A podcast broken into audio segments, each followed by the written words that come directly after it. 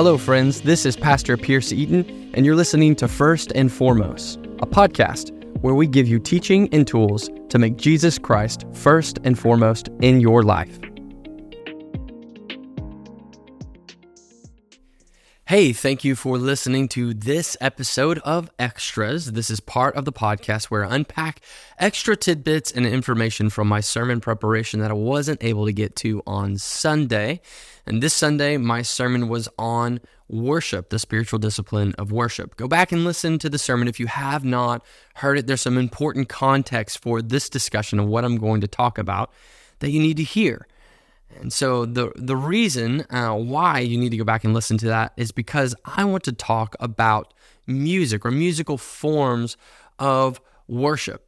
And as I stated in my sermon on Sunday, music is not the only form of worship. So often in churches, we talk about the musical portion of the worship service, and we refer to that as the worship time. But actually, everything we do in a worship service is worship. And there are many other forms and expressions of worship that one can do outside of just a worship service. But music certainly is a form of worship as well, or at least it can be if it's motivated by the heart of worship to glorify God through that act. And music itself is commanded of us to do in Scripture, or to do it in worship of God, to sing, to make music as a form of worship, an act of worship to God. Now, in talking about music today, I want to talk about the universality of music. A Harvard study in 2019 found that music truly appears to be universal. It's a common phrase that people would say that uh, music is universal, it's a universal language. But this Harvard study done in 2019 sought to verify whether that was a truthful statement or not. Is music truly universal? They looked at the historical records of 315 cultures, some modern and some historical. They looked at the historical records of 315 cultures and found that music played some role in every single culture. Now, while they didn't look at every culture ever in history, I don't think they would ever have the ability to do that. While they didn't do that, they looked at these 315 and found that every one of them had some form of music. Now, one of the things that they did is they looked at 85 existing cultures today and listened to recordings of their music to see if there were common trends in the music that each culture had. And they specifically listened to lullabies, and listen to dance songs from each culture.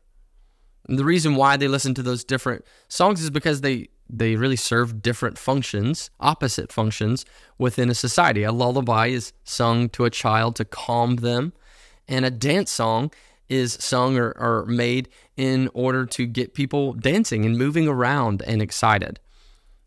And in looking at these 85 cultures and listening to their recordings, they found that both types of songs had a similar expression throughout all the cultures observed. That lullabies all sounded similar, regardless of the culture they came from, or dance songs were all similar, regardless of the culture they came from. Now, while they shared similarities, they also, of course, had their differences. But this is amazing because it highlights something that we can see in Scripture. And that is the truth that music is universal because God loves to be worshiped through music. God loves music. And if God loves music and we're made in his image and likeness, then we will naturally, as humans, made in his image, love music as well. To highlight how God loves music, I want to point you to um, a few Bible passages. Psalm 40, verse 3 says, He, speaking of God, says, He put a new song in my mouth, a song of praise to our God. So the psalmist is stating that God gave him a new song. Psalm 100, verses 1 and 2 says, Make a joyful noise to the Lord, all the earth. Serve the Lord with gladness. Come into his presence with singing. So we see that there's this, this joyful expression to the Lord through music that all of the earth is commanded to make. Zephaniah 3:17 speaks of God. It's actually um, God saying this. He says he, that he will exult over us with loud singing, that God actually sings over his people, that God makes music himself. And then of course in Colossians 3:16, God's people, the church, is commanded to sing, to make music. Colossians 3:16 says, "Let the word of Christ dwell in you richly, teaching and admonishing one another in all wisdom, singing psalms and hymns and spiritual songs with thanksgiving or sorry, with thankfulness in your hearts to God." So God loves music and his people are commanded to express our worship to him through music. Although musical forms of worship are not the only forms of worship, God loves to be worshiped with music. Now, music is cultural. While it is universal, every culture's expression of music is different. It, it just is. Um, you know, if you go to China and you compare Chinese music against Korean music, they're going to sound different. If you compare um, country music in, in the South of the United States against uh, maybe like the punk rock of the Northwest, they're going to sound different because they come from different cultures. They're different expressions. Music is cultural. And knowing this and understanding this means that there is not only one type of music that God gets glory from. Now, I know that this is just logical. We know this, that why would there only be one type of music that God gets glory from? We, we know this. This but knowing this also means that there will be more than one type of music in heaven because people from every nation, tribe, and tongue will be in heaven worshiping God through music, at least as part of our worship to God in heaven. And the reason why I even bring this up is because we can so often get caught up in our preference of music that we lose sight of the actual heart and desire of the music, which is to worship. We can get so wrapped up in our cultural liking and expressions of this worship music that we lose sight of the heart of worship. One of the most divisive issues in the modern Western church today is the style of music on Sunday. It's really quite sad that this is one of the most divisive issues. Some claim that their preferred style of music is the only God honoring style, while another person believes that their style, their different style of music, is the only God honoring style. And people will get upset and they will leave a church because the music does not fit their preferences. I mean, I have quite literally had conversations with people who've expressed this to me. I had a conversation with someone once that told me that they were no longer a part of a church because the music was too loud and that the youth group got too rowdy during the musical worship. But on the flip side of that, I've heard young people tell me before that they uh, could not worship to hymns or songs unless they were made modern and done with a full band, because in their phrase, um, that songs that are just done with an organ or piano are, quote, devoid of the spirit. Can you see how statements like these on either side, statements like these are not actually statements about what glorifies God?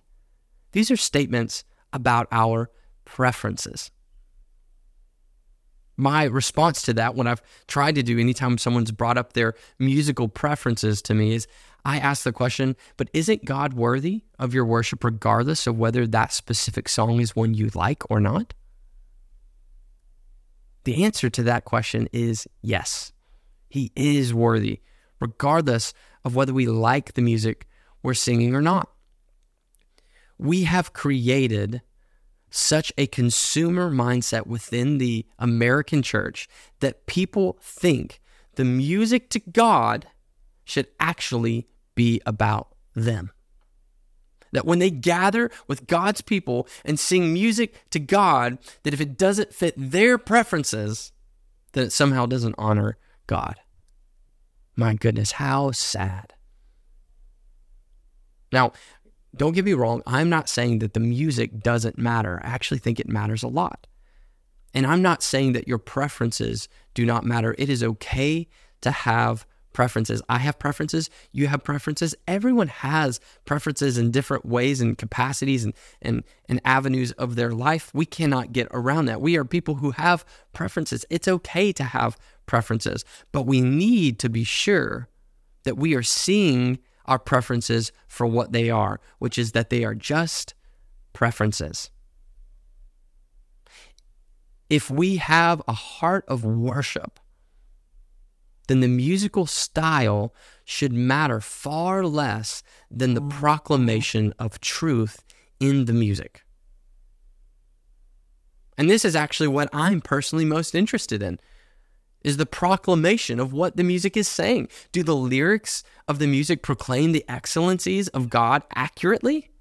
Does the music accurately describe who God is? Does the music focus on God or is it all focused on me? Is it all focused on uh, on the person singing the song? If the music is not my preferred style, I ask myself this question Is God worthy of my praise in this moment, regardless of what I think about this song? Let me tell you, the answer is always yes. So, I hope this helps you see musical worship for what it is. It is a cultural expression. We have our preferences about it, but God is always worthy of it. So, regardless of whether on Sunday, your church is playing the music you like or not. The question is, what are you bringing to God as your offering of worship? Is He worthy of it? Even if you don't like the song? Yes, He is. Thank you for listening. As always, please share this, subscribe, and review the podcast. I'll see you later this week uh, to answer some of the questions you guys have written into the show. Uh, once again, if you have questions you want me to answer on the podcast, then go to our website, fbctc.com, and you can answer or ask your questions there. Look forward to seeing you later this week. God bless.